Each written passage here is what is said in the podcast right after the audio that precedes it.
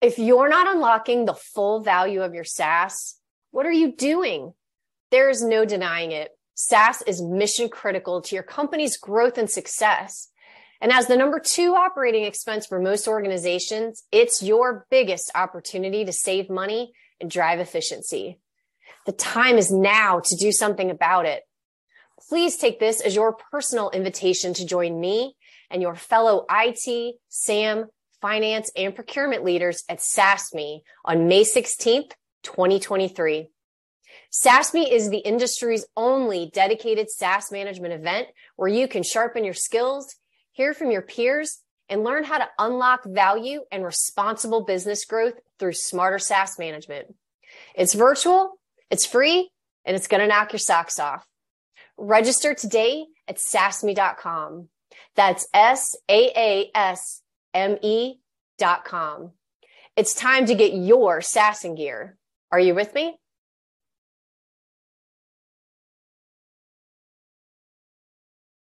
I walk over to our on premises SAM solution, a couple of keystrokes here and there. I extract all of the unique publishers that, that we have data for. I pass it off to the internal audit folks. And admittedly, in that moment, this is maybe 30 to 60 days into my job there. They responded almost immediately and said, Where is Box? Where is AHA? Where is Sprinklr? Where is Airtable? What are those? That's what I was asking myself.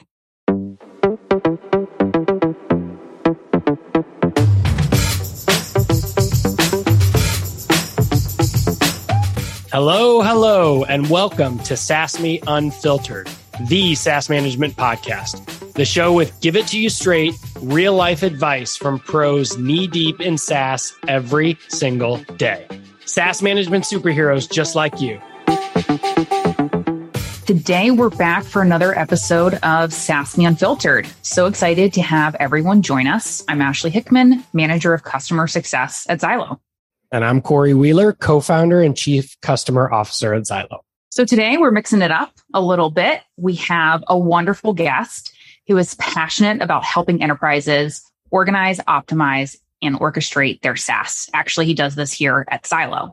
Before joining Zylo, he was in software asset management consulting and then built the global software asset management function at Nike, owning the transformation of nearly 13,000 unique software applications across more than 1,200 suppliers, achieving cost savings of more than 45 million in three years. He also is a huge sports fan, has a metaphor for literally every business outcome imaginable. Always fun chatting with this individual. So welcome, Lance Giles. Woo! Thanks for having me, guys. So, Lance, thank you so much. You are Zylo's own SaaS evangelist. So, very excited to bring you into the podcast. This has been a long time coming. So, really excited to dig into a wealth of topics today. So, you've had a tremendous career and experience in SAM that ultimately really evolved into a lot of SaaS management, right? As SAM really grew from on prem to the cloud, you've seen this, this big shift this evolution over the past decade plus of your career. So this is something that I would love for us to talk a bit a little bit about today. Some of the major shifts that you've seen in software asset management, any insights, et cetera, really that evolution you've seen across the space. There's quite a few shifts really, but always start with the base fundamentals of any software license management function. I confidently believe it will be this way for the remainder of time. And that is use what you pay for and pay for what you use. That is always the bedrock of any successful SAM function. Now, as we start to differentiate uh, pure play, I'll call it pure play, on premises software asset management relative to SaaS, how we get there, how we start to understand and amalgamate some of this metadata. Yes, it's a little bit different, but the fundamentals are just to ensure we pay for them, we pay for what we use. So an example of that is discovery, right? When we talk about on premises software license management, typically we're talking about what is locally installed on company owned or leased devices. You know, what's the, the name of the product, version, edition, maybe the operating environment. Is it a physical machine, virtual machine? What types of CPUs, the physical host, what clusters is it in, so on and so forth. So you spend the overwhelming majority of your time understanding what is deployed and what is out there. You shift over to SaaS and the starting point is understanding what you've spent money on. In other words, the starting point is probably the biggest shift in how you manage SaaS relative to on premises software asset management. Is that because you've really got to set your priorities and spend drives prioritization, or what's that spend component consist of? To scan an environment, this is the way uh, software license management used to be. In order to even find the target applications that you are to manage and to keep an eye on, in order to just to define them, you have to dig into the spend. You have to dig into the raw, the raw metadata related to where the money is going.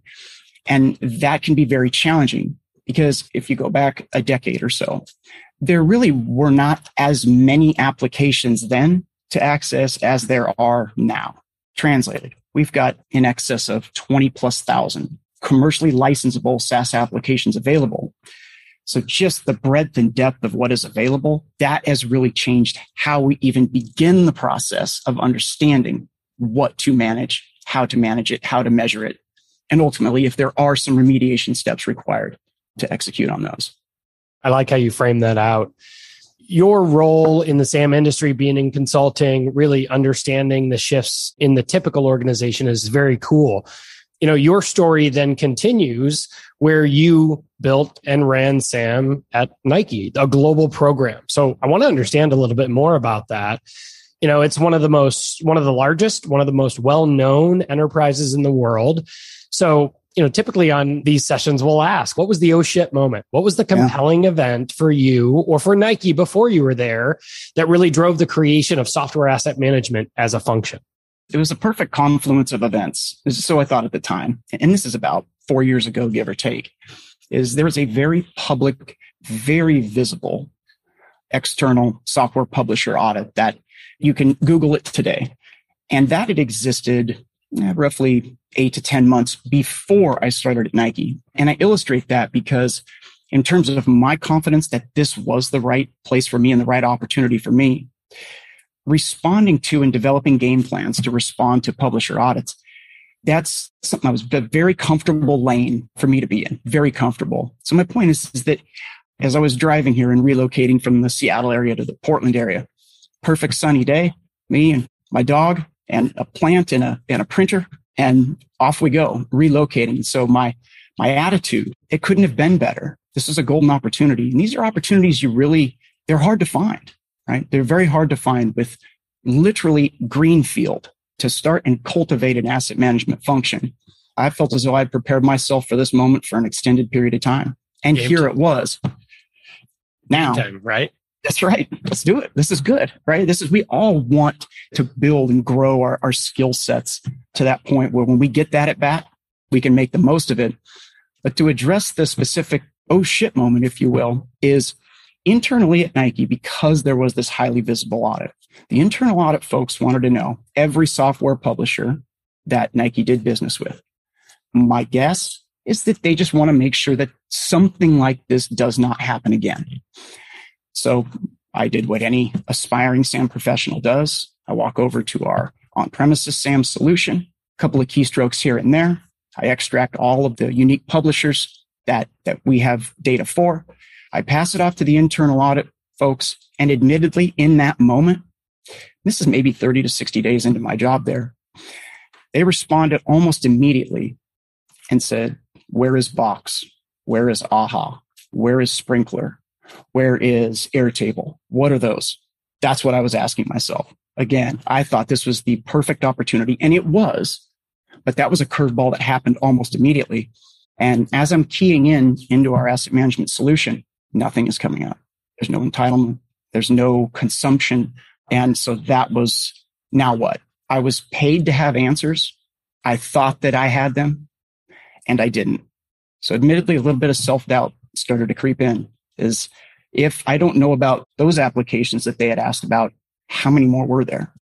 You had two compelling events, two oh shit moments, we'll call it. Uh, but the outcome of that external audit, the very first compelling event that you had, would you say that something to that magnitude, did that allow you the freedom and the confidence to be able to implement quickly and effectively at Nike? And then also allow you to act quickly when you found that there was a SaaS issue as well? Yes. So you want visibility internally. Oftentimes setting up an asset management function, it's not, not so much about just the data and getting your hands on data and utilization and consumption and license assignment.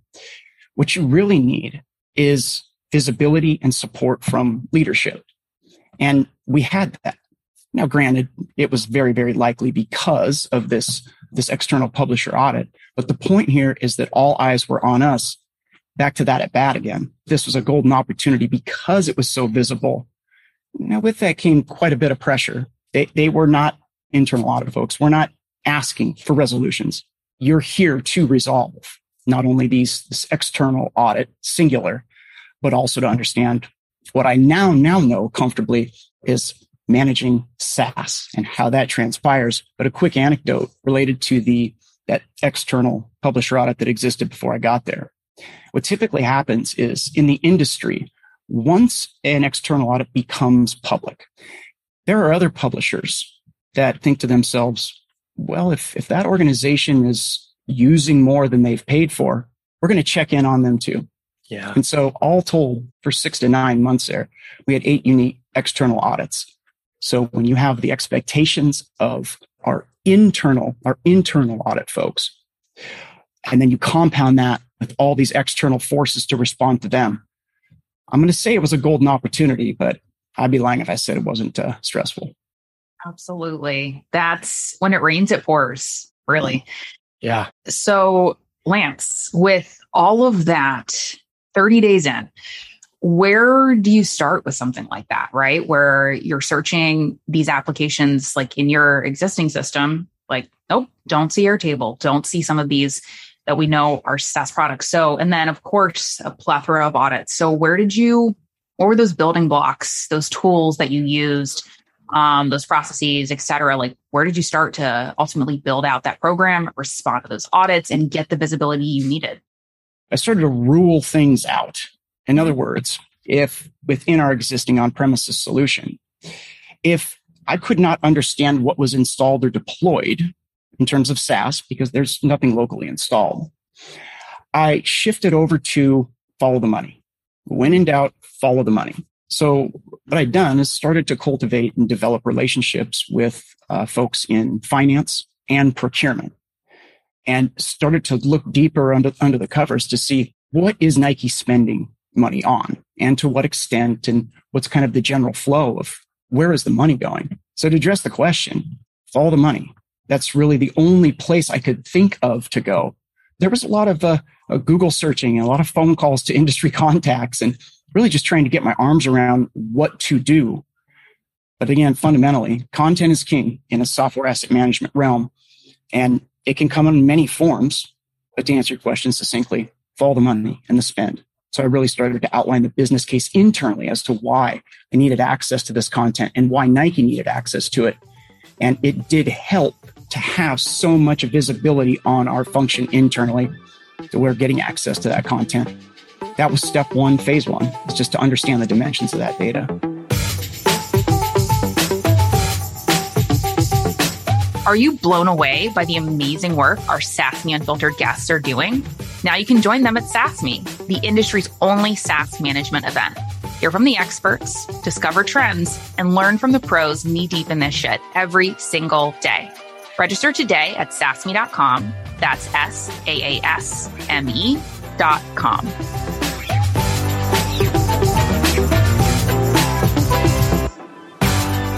I want to hit on data here in a moment, but I kind of want to talk a little bit about that landscape when you came in at Nike. Huge organization, over 50,000 employees. SaaS in in and of itself is a very distributed category. Everybody is a buyer. Departments, teams, individuals, orgs. I mean, anything you can imagine, it's everywhere. And that's usually a lot of the value that our customers see when they implement. There are way too many titles internally, double the, triple the amount that they thought were there. So internally at Nike, there were also additional processes going on throughout the business that seemed like they were SaaS management processes as well. What was happening internally when you started looking at SaaS? What did you find around the organization? And how the heck did you start to put a strategy around such a distributed category in such a large enterprise? So every playbook, run book, every guide that has ever been authored around the topic of software asset management or ITAM or ITIL, all of them, 100% of them, either number one or number two on the list of priorities was centralize. That's what I had been conditioned to learn over the, you know, the previous, whatever it was, 10, 15 years. Centralize, bring all the data together, bring the decision making together. What I quickly learned is that SaaS just simply doesn't function that way. So that push and pull and that balance of what does it make sense to centralize and what does it make sense to leave to the business to own? That was the biggest challenge that I had. Just trying to understand centralization. It's very easy for me to say that. And I can speak the virtues of why it makes sense to centralize. Just the way products are delivered nowadays, it just isn't pragmatic. So yeah. understanding that push and pull, that, that was extraordinarily challenging. And like I said, I didn't know any better, right? Mm-hmm. I didn't know any better. It's centralization. That's key. If I knew then what I know now, I certainly wouldn't have leaned in so heavily on ensuring that everything was centralized. How did you do it, Lance? you had, you know, followed the money. Love that. And I'm sure that's where you uncovered a lot that you didn't know about. And then also to your point earlier, kind of that evolution that you've that you that you've seen, it's just different right? Yeah. It's different. You have to shift, you have to pivot, mm-hmm. using those sports analogies where it can. Um, so you're hitting it out of the park. There we go. Played basketball like one time, pivot, pivot. So what did you do next, right? You followed the money, your playbook. It's yeah. officially out of date, right? Centralization, that's not going to happen. Right. So from there, and you mentioned it was a big struggle. What's mm-hmm. next? You bring people together. When you think of centralization, I think we can reasonably extrapolate what that means. But when you're working in more of a, a decentralized organization or environment, that is the golden opportunity for any software asset management function to where effectively what we started to do is, is one, we just started to socialize content through varying business groups. And this wasn't damning content, right? It was just, if we have 35 project management tools, I just want to educate the masses on how many we have in an effort to come together and say, do we really need this many? So it was less about taking action on data, but more importantly, it's bring people in disparate groups together. And what that also does, a byproduct of that, is it helps to keep your program relevant. So oftentimes what happens is an ITAM or a SAM function, it lives within IT, just typically. Exceptions exist, certainly. But now everybody, and Corey, you already alluded to this, that it's very easy to purchase technology nowadays. It's a swipe of a corporate credit card. My point of mentioning that is that everybody in the company was a software asset manager. So mm-hmm. we just had more, more groups and more individuals to connect with, uh, cobbling together some steering committees and just let the great people, let them work together. So you bring them together and understand why we're here. We ultimately just want to do what makes the most sense for our employer and so it became a bit of a, a matchmaker is really what we did. Yeah, that's a good way to think about it. So on that centralization concept, you know, if I'd have known then what I know now, you mentioned that, you know, you were in consulting. Uh, you worked for a very large SAM consultancy. You've been in SAM roles. So what are some of, this is a two part question. What are some of the classic missteps that you've seen in rolling out a SAM strategy? Centralization made us really kind of think of this. Uh, and then what were the lessons you learned as you built the global organization at Nike? Maybe they're the same things, maybe they're different, but I'd love to hear your thoughts about the space and then specifically what you experienced. If I had a nickel for every time I heard from individuals inside Nike, but also the organizations that I'd consulted for, it's we do a good job. We know what we have. We are fine. So what I'm referencing there is assuming that you have a handle on everything. Now, I'm not here to suggest that somebody doesn't, but what I am here to suggest is that we want to put irrefutable, quantifiable fact to paper and then make decisions based on those facts. So some of the classic missteps were perhaps challenging certain, what I'll call application owners, and challenging them to let me and my team run and, and operate and, and, manage it really would have taken a bit more of a, a delicate approach. But again, if I could do it over again, I would just want to say that we want to put irrefutable, quantifiable fact to paper. And oftentimes what will happen is, especially with SaaS, is it's very easy to overspend. It's very easy to buy a hundred widgets and maybe use 40 of them. It's very easy to do. So I just wanted to highlight the opportunity to achieve cost savings or just honestly, just do what makes the most sense for our employer and not guess at what we're doing. Well, we need 100, we're growing, so let's just add another 200 next year and so on and so forth. Let's let the data tell us what we want to predict. I like that. What's old is new as we talk about pitfalls and challenges. Talk to me about, we've had this conversation offline a few times. The shift and the evolution of software, you know, massive tectonic shift when SaaS came, subscription based models, cloud based models that really shifted the old licensing model into a user based pay as you go. You always know your utilization, kind of ding mm-hmm. dong the the death of software asset management. Like we don't need to manage everything if there's an admin console that tells us where our licenses are. So let's continue to fast forward. What we're seeing now, a huge emerging trend is the shift from user based to consumption based or value based models in which you genuinely have to monitor and meter uh, what's going on, how you're leveraging that software. And if you don't, you get yourself into a very, very dangerous scenario. We had a customer uh, with a popular platform go from $2,000 in expense spend to nearly just under a million dollars in spend in two years with a platform because it was attached to their product and monitoring their product and providing details back about what they were doing inside their product. I ramble on this long diatribe to just get your thoughts of are we back to 20 years ago where you know 20 years ago you were managing user and server based licenses and installs and all the different variables of software and now we're getting back to the same principles because software has shifted that you mm-hmm. have to pay attention to it or else it can get dangerously out of control my instinctive reaction to this topic is we have to look at the software publishers understand what drives them right? They're clearly for profit businesses. They're trying to monetize their intellectual property.